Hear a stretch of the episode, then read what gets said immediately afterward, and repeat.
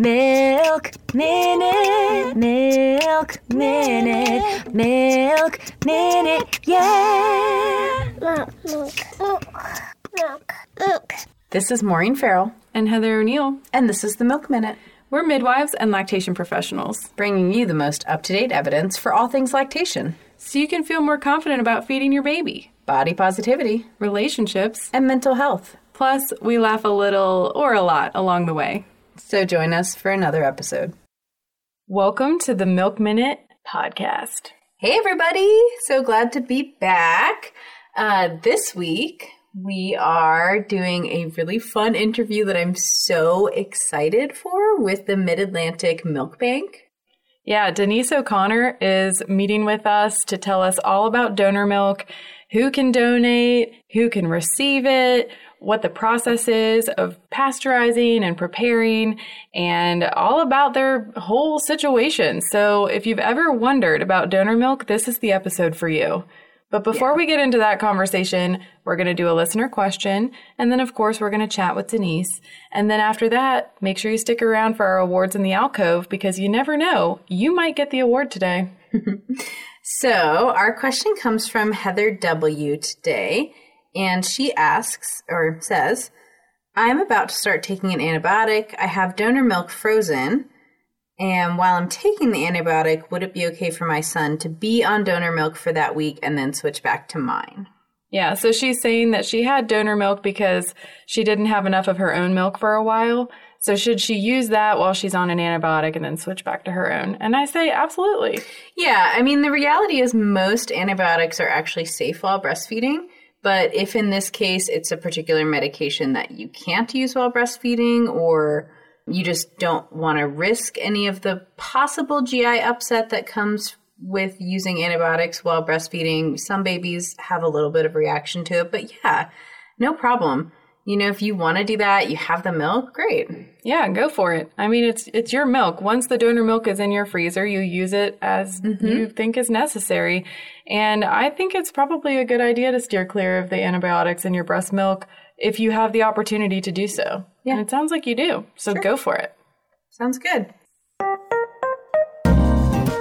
I'm pretty sure you all know how much we love Liquid IV at this point at the Milk Minute podcast. But we're going to tell you all over again. We want you to make your water work harder. Liquid IV is a hydration multiplier that's great tasting, has five essential vitamins and minerals, and three times the electrolytes of a sports drink without the added sugar or artificial anything. Ah, so good. And the company gives back. Whenever you buy from them, they donate to communities in need. Yeah, so if you're watching your hydration, or even if you are one of those pregnant people that throws up all the time, like this one over here. It's a good way to add in some extra nutrients and also, you know, just like make your water taste more interesting. Yeah, I know. It's kind of nice to mix it up from time to time.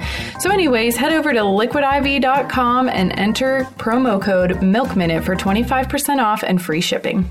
Ooh, free shipping. What do you got to lose? Nothing. Okay, everybody, before we get into this interview, I really wanted to highlight one of our group members in the Facebook group Breastfeeding for Busy Moms who so kindly wrote her testimonial about her experience with donor milk. I wanted to share this with you all because I think it's important to really see how donor milk can impact somebody's life in such a meaningful way. So, this is from Natalie H. She says, When we started this breastfeeding journey, everything was new to us. I knew I would face some challenges, but I never knew the hidden reality of what I would face. August 3rd, 2020, I gave birth to a seemingly healthy baby. I was pumping my life away. I just couldn't keep up with how much my son was eating. I was talking to my landlord about it. She told me she could donate some milk to us because she also donates to the two local children's hospitals. So I did some reading in the group and found out that my son at two weeks old is taking in six ounces of breast milk a feeding, which was way too much. I also found out that he wasn't supposed to eat for longer than 30 minutes and he was taking an hour to an hour and a half to eat, even when breastfeeding.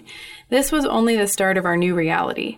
I was actually pumping the amount my son should have taken, but we noticed noisy breathing. My son was diagnosed with laryngotracheomalacia and severe aspiration. Come to find out, my son wasn't safe to eat. He ate the amount he was taking because a lot was entering his lungs, and he was working so hard just to breathe while eating that he was burning calories quickly. He was two months old when we found out because no one believed me. In January, he had a sedated brain MRI.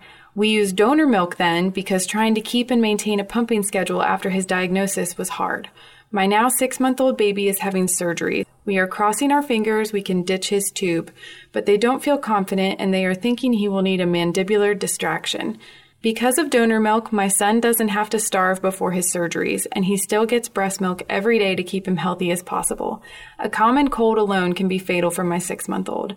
I have a selfless landlord that is helping us with these medical challenges, and she is truly a wonderful woman. Natalie, that is an amazing story and a very difficult situation.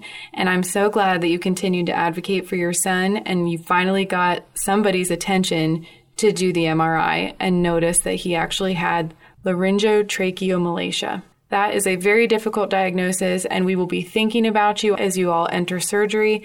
And we are sending all of the best thanks and praise to the donors who donated their milk for you and your son. This ad is sponsored by Breastfeeding for Busy Moms. Heather here. Did you know that I own a business called Breastfeeding for Busy Moms? I wanted to let you know that you can feed your baby in a way that works for you. My online breastfeeding classes can help you prepare, troubleshoot, and give you the confidence you need to have a smooth breastfeeding journey. I'm always sure to include actionable ways your partner can help you in order to avoid those devastating unmet expectations arguments. If you're the kind of person that loves having personalized support, you can take advantage of my open office hours every other week for breastfeeding for busy mom students. I never leave my people hanging. If you need more than a group support chat, my students also get 25% off private consults. So pop on over to Breastfeeding for Busy Moms and prepare the best way you can. I'll see you in class, and the link is in the show notes. All right, now let's get into this interview with the Mid Atlantic Milk Bank. Hello, my name is Denise O'Connor. I'm the founder and executive director of Mid Atlantic Mothers Milk Bank in Pittsburgh, Pennsylvania. I'm a lactation consultant and I've been working with breastfeeding mothers and their babies for over 20 years. Wow, that's awesome. Well, how about you start us out by just talking about what does the milk bank do? What's donor milk? What do you do with it when you get it? Sure. So when I'm talking about donor milk, I'm talking about banked donor milk, pasteurized donor milk that comes from an accredited or licensed milk bank.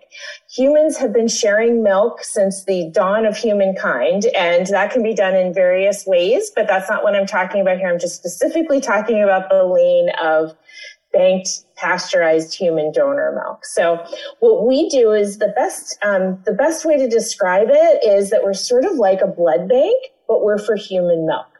So what, who the, the populations that we're serving are the neonatal intensive care units. We're serving the well baby units in hospitals and we're serving outpatients that have medical conditions typically. We do have some milk that's available for discretionary use, but typically our, uh, our milk is going to babies that have medical needs. So that's what we do. Um, that's a population that we serve. Yes. Yeah, so we distribute over 20,000 ounces of milk per month to over over 40 hospitals in a five state area and dozens and dozens of outpatients. So uh, that's what we're doing, um, you know, every every month, and we keep growing every month as well. So I can walk you a little bit through what uh, we do with the milk, how the, the whole process, how it happens. If anyone is interested in a deeper dive, I do encourage you to go look at our website at midatlanticmilkbank.org. We're a very transparent organization and we firmly believe that there should be absolutely no mysteries surrounding donor milk. We want the donors to know exactly what's going on with their milk and we want the recipients to know exactly what we do with the milk to make it safe. So as a nonprofit, we're very committed to being 100% transparent. So we are happy to have people come for tours, I mean, when there's not a pandemic going on, we're always happy to take calls um, for people to contact us with questions. We are truly an open book. So the donor milk itself, Um, well, we get the donor milk from uh, volunteer donors, so they are not compensated in any way. We are not allowed to compensate them due to ethical and safety considerations. That is per our accrediting body, which is the Human Milk Banking Association of North America. There are 27 milk banks across North America, three in Canada and the rest in the United States that are accredited by HMBANA, the Human Milk Banking Association North America. If um, someone is outside of our service area, which is Pennsylvania, West Virginia, Maryland, New Jersey, or Delaware, they can visit hmbana.org, H-M-B-A-N-A.org to find out where the closest milk bank is to them. So we strictly have to follow all of those accrediting guidelines from HMBANA, and we also follow any applicable state guidelines. So Pennsylvania licenses milk banks, Maryland licenses milk banks, New York licenses milk banks. So we have licenses in all of those states as well, and they typically follow the HMBANA guidelines, but they have each state has some little quirks, a little additional things that they that they do as well. So so we follow those guidelines, which um, say that we cannot be compensating donors. Um, so they're just generous volunteers. These are moms who are healthy volunteers um, who just happen to have more milk than their own baby needs. And so they go through a thorough screening process and then they, the milk either comes to us either by those moms dropping off to us or we have a system for them to ship it, which is very easy. We also have depots scattered throughout our service area as well, which makes uh, it convenient for those moms to drop off. Once the milk reaches our facility, um, it arrives frozen and we end up uh, taking that milk, we defrost it overnight, and then we pull the milk of up to five moms together because what that does is that evens out any nutritional variations. It also increases the immunological profile of that milk as well. Um, that milk is tested. We do drug testing on our pools. We test the macronutrient content. So we test the protein, the fat, the carbohydrates, and the calories of the milk. And then that milk is bottled and then is pasteurized. And we pasteurize as a low temperature. It's something called the Holder method, which is 62.5 degrees Celsius for 30 minutes. And what that low temperature process does is it inactivates pathogens. All sorts of viruses and um, bacteria would be inactivated by that pasteurization process. And then after that milk is pasteurized, then we refreeze it and then it goes out to whoever the recipients are going to be. Thank you so much for explaining that. You know, I have a lot of conversations with people who they ask about donation and then they say, but I don't want my milk to be ruined when it's pasteurized. So how about I just give it directly to someone? And I think that it's really important to dispel that myth that, you know, the pasteurization process is going to ruin that milk. That's not what it does. Um, and I really appreciate you explaining that low temperature process because as much as direct community sharing is awesome, it's so important too that we stock these milk banks. Well, um, just another little note then about the pasteurization process. So the pasteurization process that I described, the holder method, is the only one that we are allowed to use per our accrediting body guidelines. And that is because it, right now, I mean, it's, it's, it's been used for decades and it is the absolute best technology that we have to be able to, you know, strike that balance of making donor milk safe, but keeping all the good stuff. So that low temperature pasteurization keeps a lot of the bioactivity. So for example, the main immunological component of breast milk, which is secretory IgA, the majority of that remains intact after the pasteurization process. Also, the human milk oligosaccharides, the HMOs, which some people, you know, you might have seen that. I don't know why formula companies call um, HMOs that they have in formula HMOs because they're not derived from humans. They're actually derived from cows. And then there's, I don't know how they manufacture what they call the human milk oligosaccharides.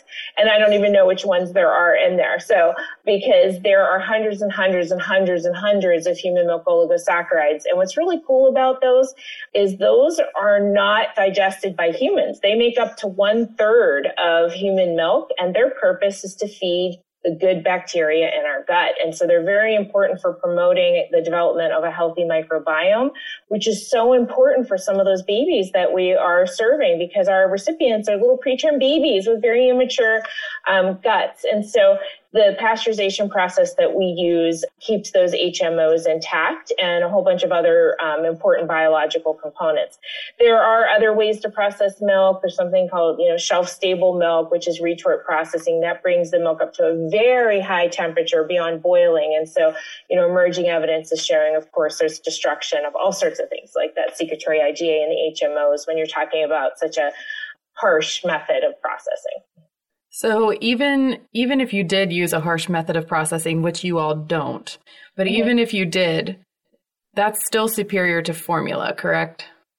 I don't know because there's not enough research in that. All the research that has been done using um, donor milk, if you look at it, it's all been done with milk that's been pasteurized by the Holder method. Okay. So, you know, studies would need to be done on that. I, am not aware. I haven't looked recently. Um, the last time that I gave a talk about the past, those, those uh, processing methods was probably like six months ago or so. So, you know, I'm not sure if anything has come up since then, but we just don't know. I got to be honest, I did not realize that so much of the IgA remained intact after the pasteurization process. Yes, it's not, you know, it's not up, it's not 90%, but I think it's like 60 or 70, something like that. I mean, that. that's better so, than nothing. Great. Yeah, that's awesome. And, yeah, and I think it, it's reassuring too for people to know like this is, you know, the gentlest process we can use to make sure this is safe milk.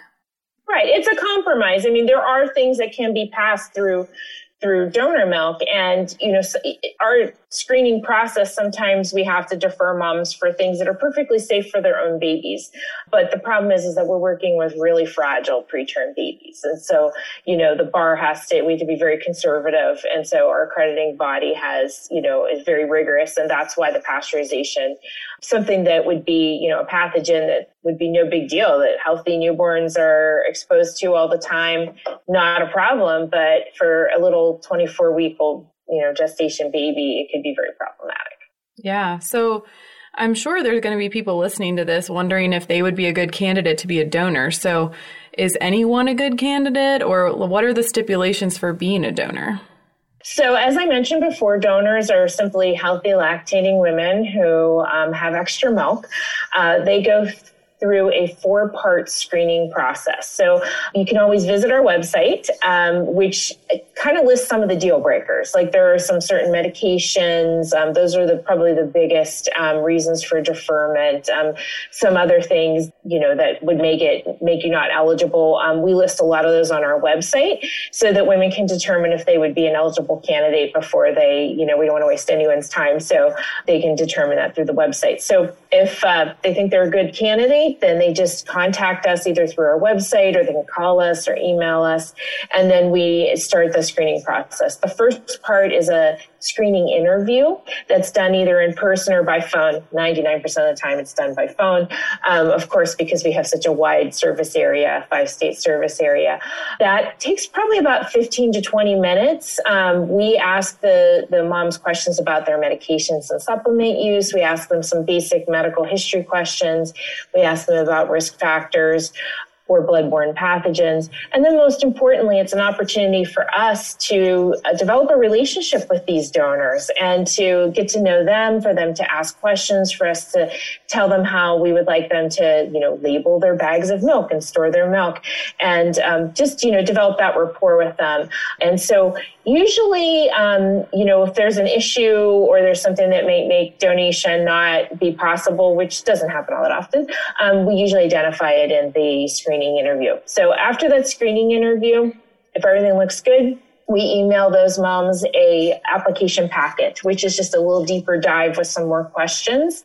Um, we also have them uh, sign a release to allow us to talk to their doctor and their baby's doctor. And all we do is it's just a one pager.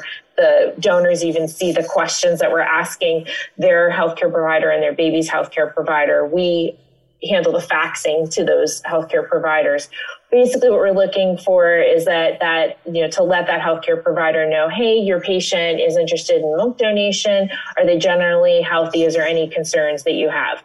And then on the baby side, we're always looking to make sure that that baby has um, enough of mom's own milk and is growing adequately the need for that baby to have milk, a donor's um, baby, is more important than any donation. So, of course, we always tell moms if at any time donation doesn't work for you or it's arduous or it's just not work fitting for you, don't worry about us. It's fine. You know, your family and your baby comes first. So, so after we um, we send those off to the doctors and we get those back, which um, we've developed a nice relationship with most practices in our service area. So the, those practitioners are pretty good about that.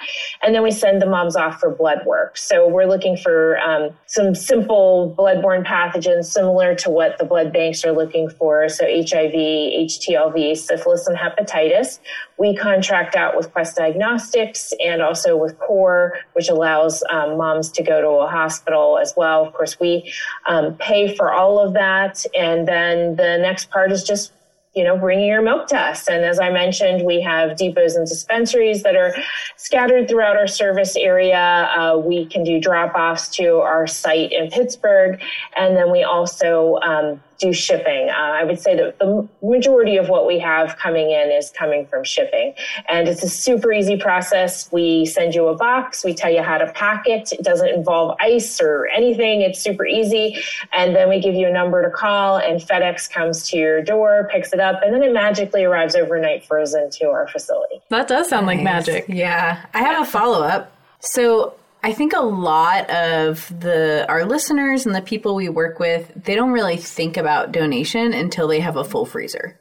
Yeah. So is is it something about that, you know, donor application process? Can you donate milk that you've already pumped before then or does it just have to be milk pumped after you have testing and you've been approved? No, we could take milk that has been stored up to 8 months in the freezer and so, and it can, we can take milk that was pumped on or before your baby is 18 months. Dang. Nice. That's awesome. We just had somebody the other day who had pumped and pumped and pumped in the beginning, thinking that she wouldn't have enough when she went back to work. And she has a whole freezer full. And she was like, Anyone know what I can do with this? And we were like, like we do.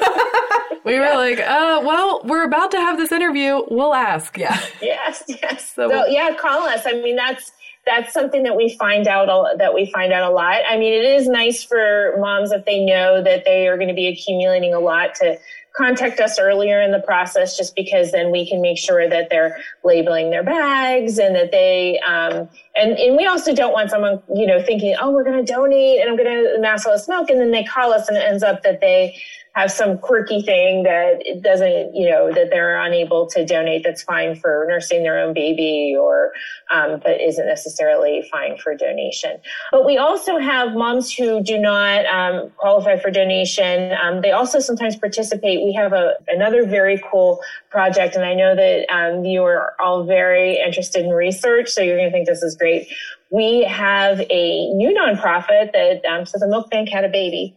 And we have a new nonprofit which is the human milk science institute and biobank. So we have a, bio, a um, biorepository for breast milk samples. Um, we are the only other um, really the only other organization of it that's similar of its kind is in San Diego. So it's another nonprofit and uh, we take samples from donors and small bits, just the amount of one pumping session. And what we do is we store it in a negative 80 freezer. Um, we also do some preservatives to preserve the RNA and other components in that um, sample. And then that is available for researchers. And that isn't even just confined to pediatrics or neonatology. We get researchers that contact us who are immunologists, cancer research, uh, microbiome research, all sorts of things. The only type of researcher that we do not want to hear from, and we will not give you samples, is any research that has anything to do even tangentially in developing a human milk substitute. So that's um, something that they all have to sign off on them on their material transfer agreement. So that's something else that, that moms can participate in as well. That's, that's awesome. really cool. So, can anybody receive this milk? What are the stipulations for being a recipient?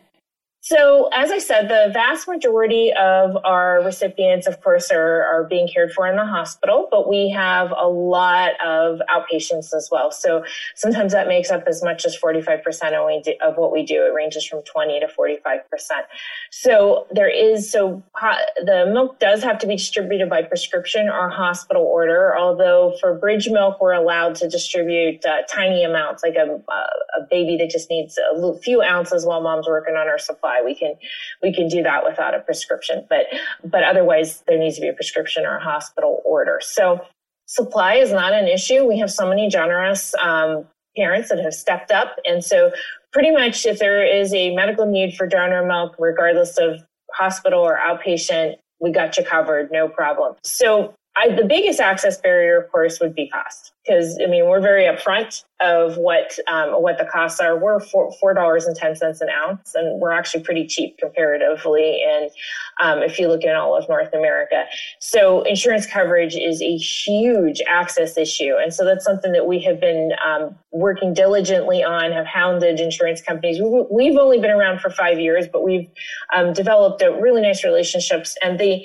insurance companies are beginning to see, wow, you know what this can do because in the inpatient side of things, um, the hospitals they're purchasing milk like a supply, just like they would for for blood donation, you know, for for donated blood. And they have evidence based criteria that they use to distribute it. So we have no say, we don't have any direct contact with that. That's just something that the hospitals are, are purchasing the milk, paying for a milk processing fee, not the milk itself, because the milk, of course, is donated. It's just all, all the costs that go into us making it safe. That's what we um, charge the hospitals. But then on the outpatient side of things, um, that's again, that's where it gets a little, little stickier because of the cost. So what we find is that um, insurance coverage is evolving. The vast majority of babies who have a medical need are, we're seeing them getting covered by insurance. Some states have now put in Medicaid mandates for um, insurance coverage for donor milk. So that's getting better and better and better. And then for families that um, require a um, require donor milk, a medical need, and uh, you know that insurance just isn't paying for it or whatever, we do have an income-based sliding scale program that provides a 10 to 90% discount. So, so we've done last year, gosh, we did almost $80,000 worth of charity care. So, um, so we try to make sure that any you know we don't we don't want any child that has a medical need to not get the donor milk that they need and we do have discretionary use which we would we would say that that would be a case where there isn't a medical need in a baby but um, that would be like maybe adoption or um, you know just the bridge milk I was talking about. Um, so sometimes parents um, will get donor milk for their child who's who's healthy. Um, that's a very very small bit of the volume we do, like very very tiny. Um, but again, that would need a, a doctor's prescription. Um, we also have some uh, discretionary use that would be deemed discretionary use, but we don't we don't think it's discretionary. Families that are going through, you know, just some, some terrible crises, such as a family that has a mom who has a cancer diagnosis or a maternal death or something like that. And we do have um, very deep discounts for those families too, um, to offer milk to them for uh, so many weeks so that they can kind of process and figure out what they're doing with long-term nutrition and um, be able to provide a safe, reliable supply of, of human milk while they're working through that. Yeah, Speaking of that, can we just touch on the touch on a sad bit for a minute? But I think that there is such an important role to be played with donor milk and the process of pumping and donation with infant loss. And I've seen a lot of postpartum parents who have lost a child, unfortunately, um, use donor use the donation process as grieving. So, can you tell us a little bit about how you support those families and what that looks like on your end? Sure. Well, you so eloquently described that. It's something that people don't think of that, you know, pumping could be something that would help with the grieving process, but it is so true. Um, when we started the milk bank five years ago, we knew that that engaging with families that have experienced infant loss was going to be part of what we were going to do. So when we got all the information from the Human Milk Banking Association North America, there was a little book that we got and it was, you know, um, it was programming for for bereaved parents. And so we read it over, okay, we knew this. But what we were so surprised about when we opened is, first of all, how many families are dealing with infant loss. It is it is something that we had no clue um, that there were so many so many families, and also you know it made sense. So, oh, you have a freezer full of milk, you know, and and a baby has passed that was in the NICU, and they would donate. You know, the parents would donate to us. But we were surprised that no, it's far more, um, it's far more complex than that. There's far more needs for that. So as we see those needs, we try to um, do whatever we can. So one need we found is there was a, really a lack of information um, sometimes to these families. Some hospital systems do such a fantastic job um, with these moms after a loss and dealing with lactation. Um, lactation is the last physical connection that um, that a mom has to that baby. It's it's, it's, it's lactation after loss is, is, sacred in some ways, and it's something that we find that some hospital systems do a great job with. But we were getting calls from uh, families that were, you know, maybe in a, a, like a smaller hospital, rural area or something, moms who was their first baby, and no one told them after their loss that their milk was going to come in. Oh my goodness! So, you know, any mom um, can contact us whether they wanted to donate or or or they don't want to donate. We will our lactation consultants will help them with any answer any questions, with helping calm down their supply, whatever it is that um, that we can help them with. Um, so we developed a booklet, but with lactation and the and bereaved mothers. And so uh, our lactation consultants and medical advisory board made this booklet. It mainly goes over some of the um, comfort things, um, dealing, you know, maybe with a clogged duct, dealing with engorgement, so, uh, calming down your supply, things like that. We do touch upon donation in that booklet, but we do have quotes from families that chose not to donate and families that did choose to donate so that it really wasn't about donation. It really was about whatever um, the information that these parents need. And so we offer that to all hospitals and all practices, and we get lots of people that use those. Um, so we send out oh gosh, we send out hundreds and hundreds of those every single, maybe thousands of those every single year. Um, the West Virginia Perinatal Partnership has been just fantastic with bereavement, and they have a whole program that they did a couple years ago, um, which has been phenomenal. And they do include that pamphlet in their program. So, um, so that's one thing that we do. We have for those moms that that donate. We've noticed that they kind of come into a there's a few different categories. So sometimes we have moms who they believe that that milk was just for their baby. They want their supply to go down as quickly as possible. We help them with that. That is a completely normal reaction. And, you know, we, we help moms with that. Um, there are some, some parents that have freezers full of milk that they had pumped for their baby and their baby had passed. And so they do a one and done donation.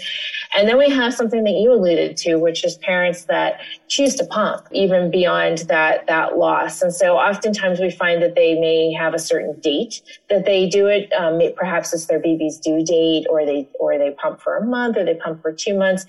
And we've learned so much from all of these parents and all the different choices that they make. Um, what we, we found so, um, just so amazing are those parents that pump. Um, if it for those parents where they it's a right choice for them and they choose to do that they tell us that the ritual of pumping is extremely comforting um, allowing themselves to have space to think about their baby and to think about the whole situation has been very um, healing for them. So, so we're learning from these bereaved parents, and again, we try to do whatever we can um, as the milk bank to to help. We have a memorial wall that is in our milk bank. It's right right in the middle of our milk bank, right when you walk in. And on each leaf is the name of the baby of a bereaved donor and their birth date.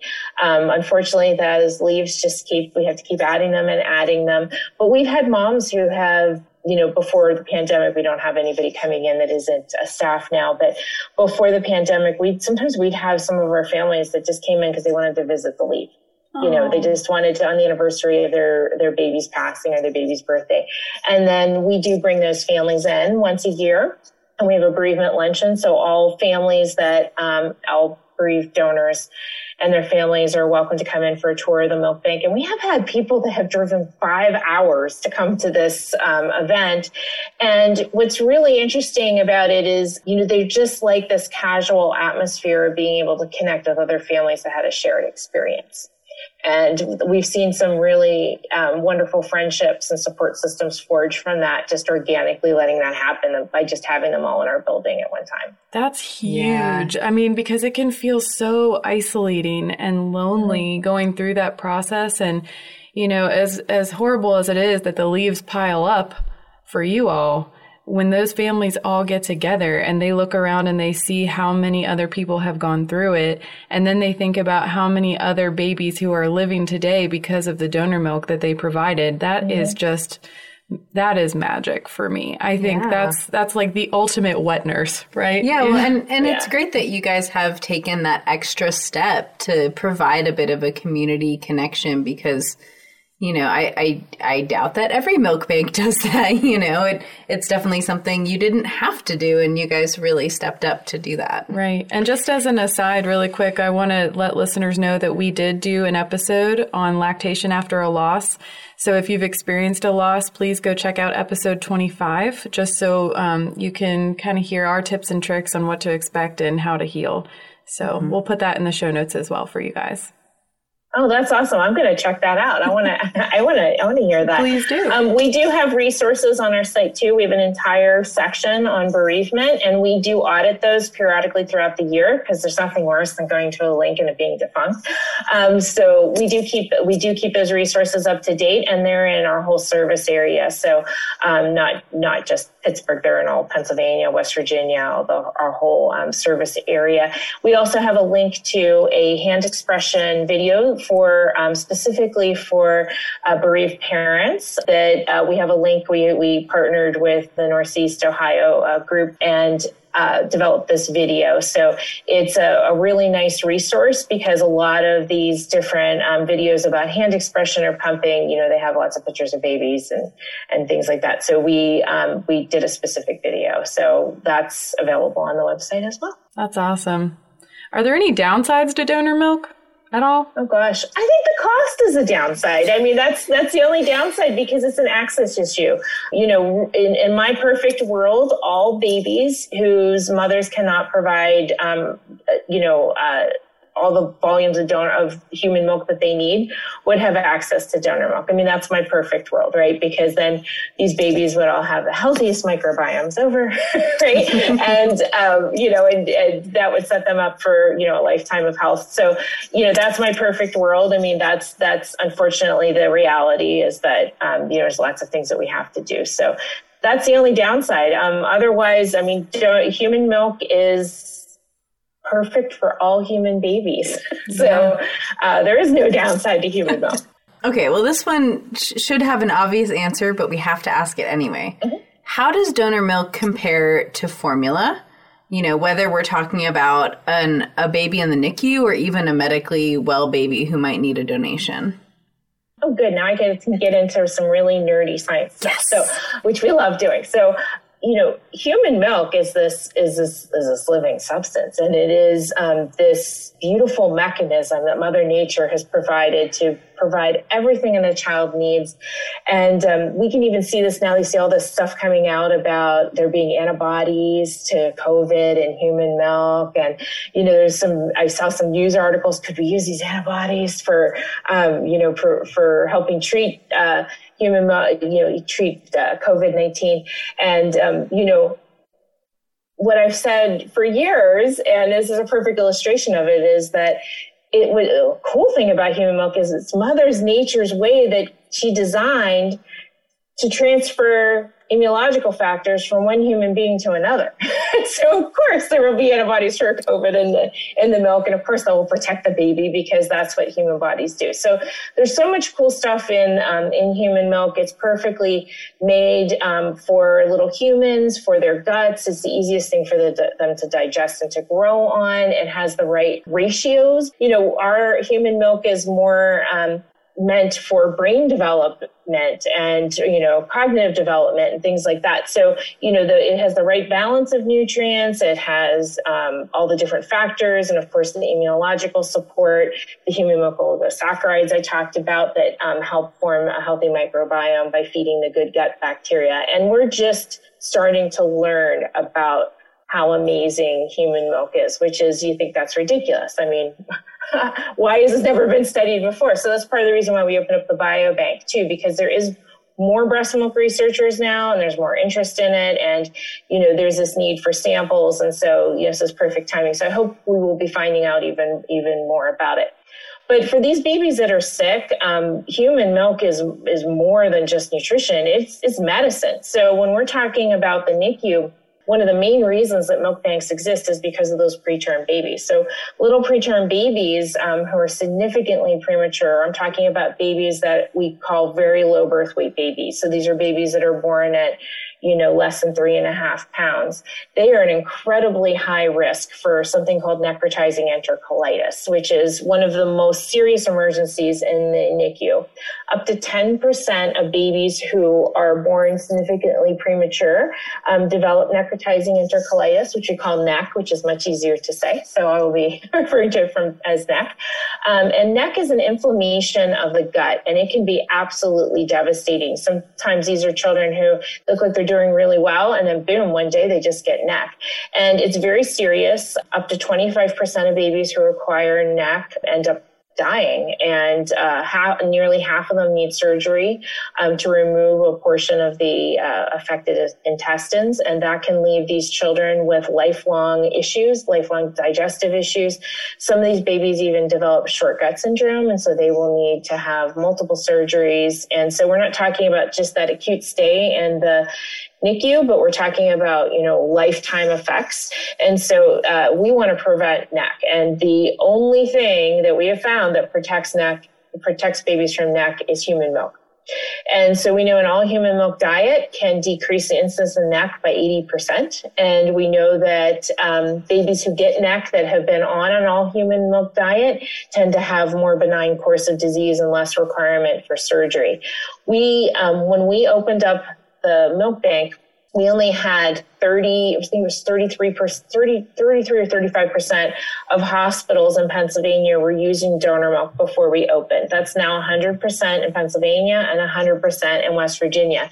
We've seen some really interesting things happen um, in our um, immediate area in, in Pittsburgh. So we had one of the hospitals that started using donor milk. They saw a 90% reduction in their cases of surgical NEC in the first year that they use donor milk. So it's super cool. So there are other populations that are increased risk for NEC as well. So babies that have uh, cardiac defects, they are at uh, risk for NEC as well. And um, of course, all the babies that have GI anomalies that they're born that they're born with, um, we can get them off of IV feeding quicker. Um, they just do so much better when they have an all human milk diet.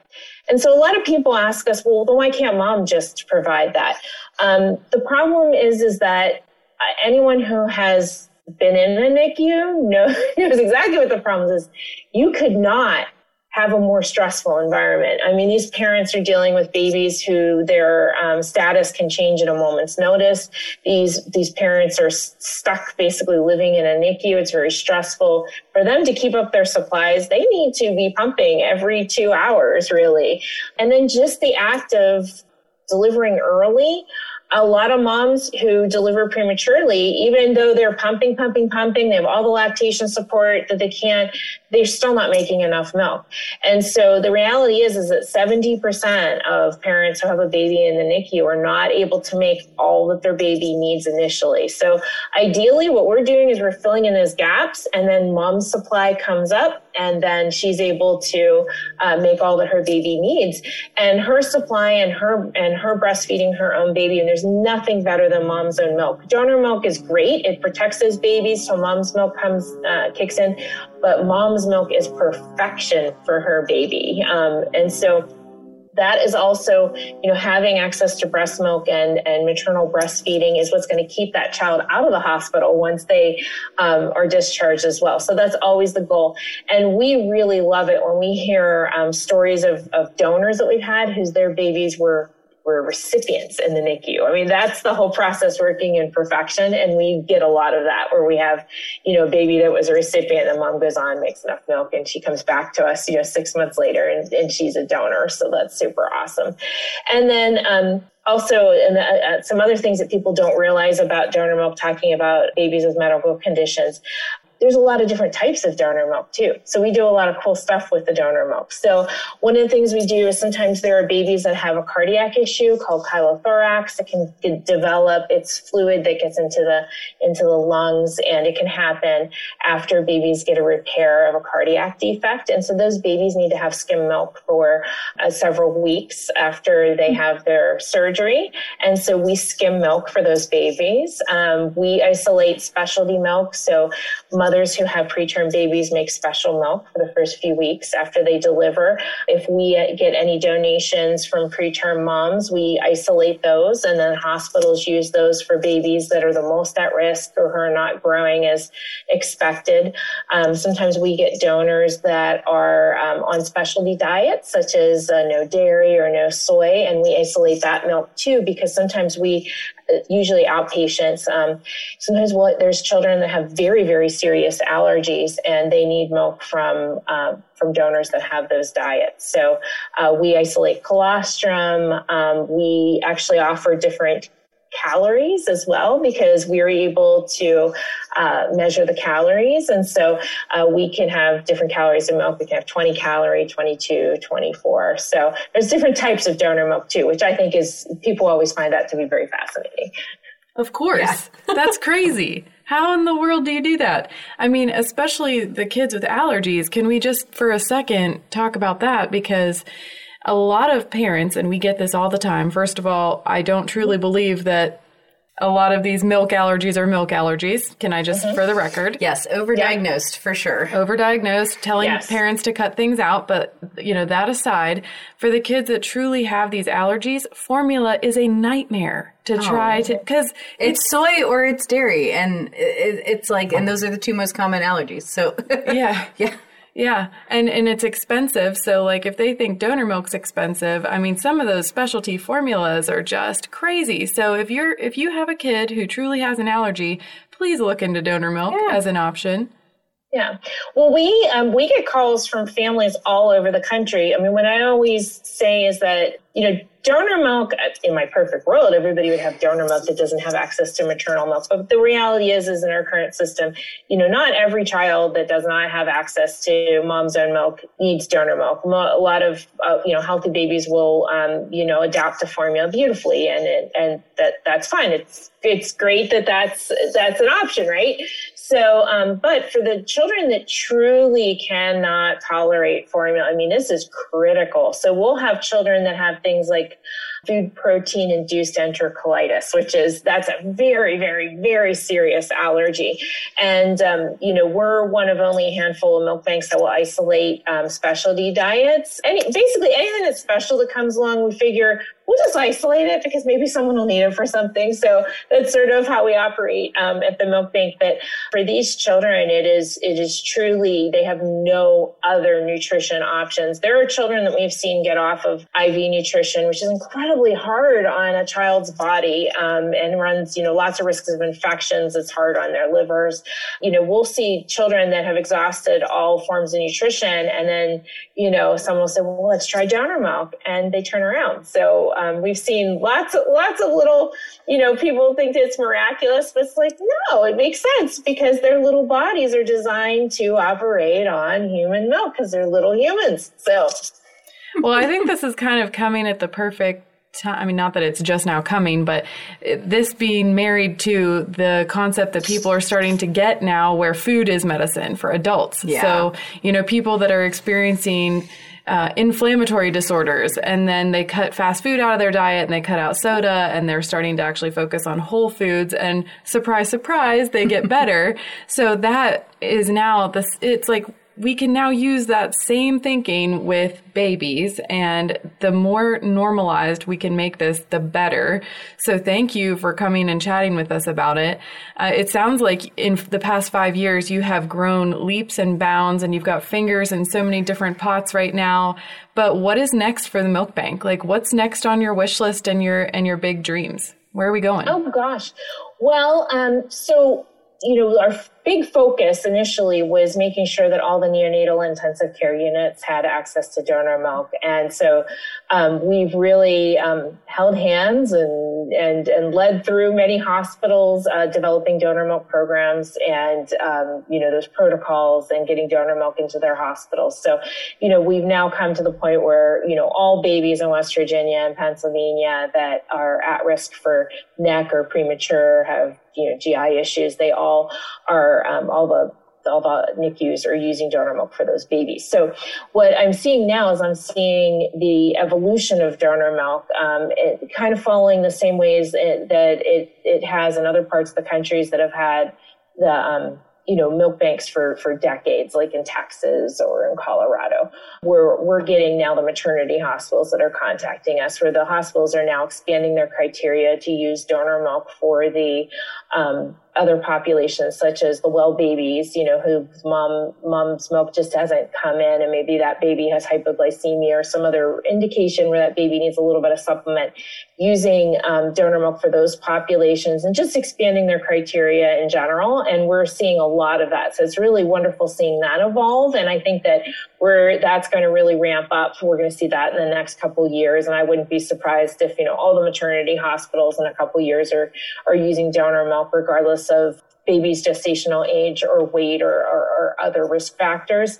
Um, we're also seeing our outpatient program grow quite a bit, and um, we we love seeing that. And so we just keep our working on access and equity issues um, in that area because we, you know, again, we're laser focused on making sure that all babies that have a medical need for donor milk are being served. So, so that's you know expanding and, and redu- reducing the um, the access issues. Those are our main main priorities.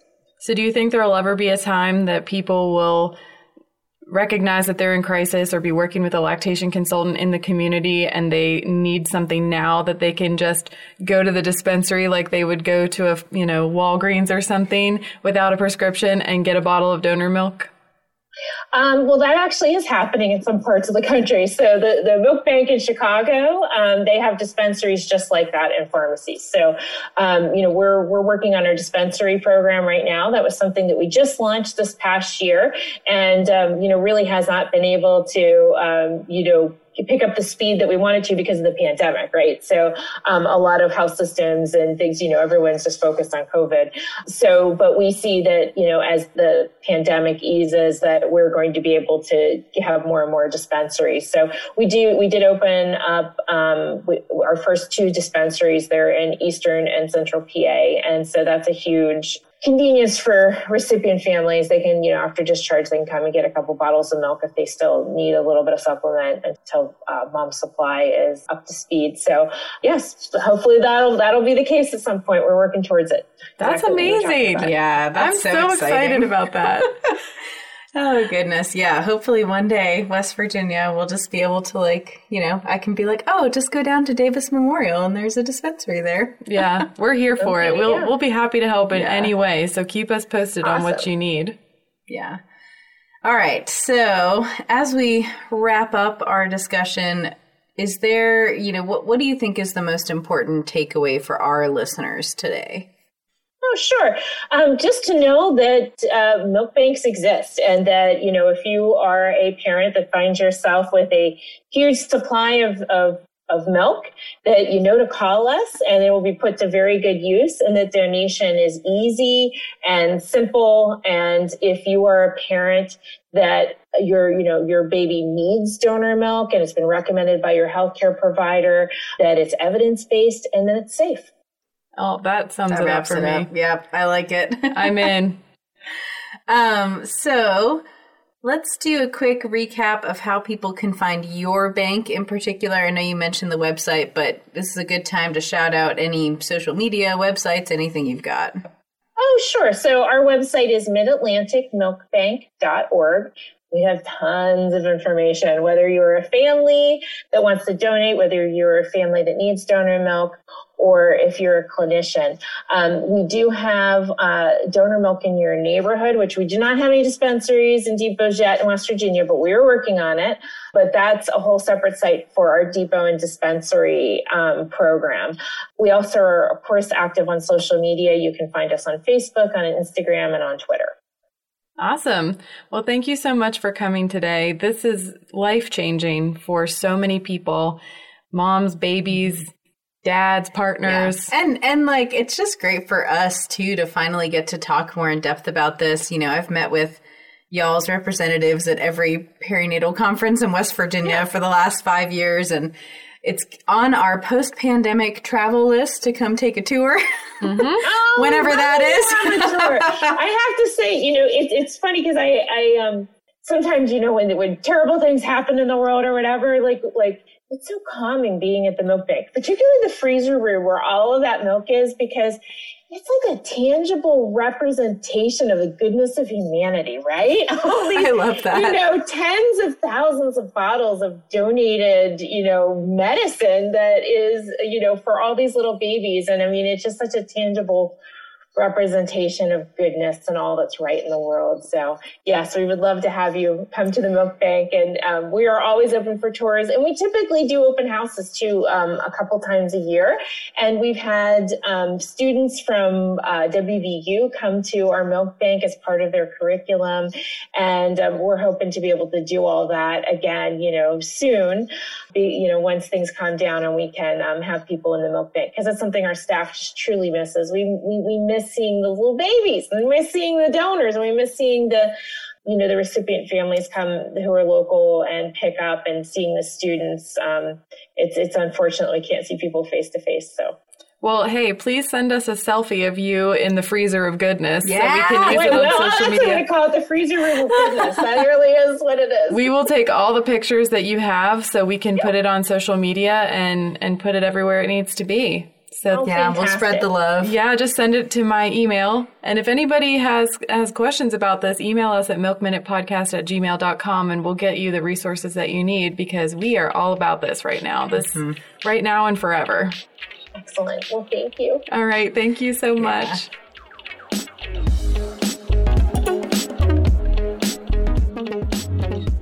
So, welcome to the awards in the alcove. Yes, it's time for Awards in the Alcove. Today's award goes to Amy H. She says that she made it to 12 weeks and finally found a pump and flange size that works and she gets milk from. And she put a hilarious little emoji where she's laughing which means that she's tried a million different things and mm-hmm. she's finally found the right one.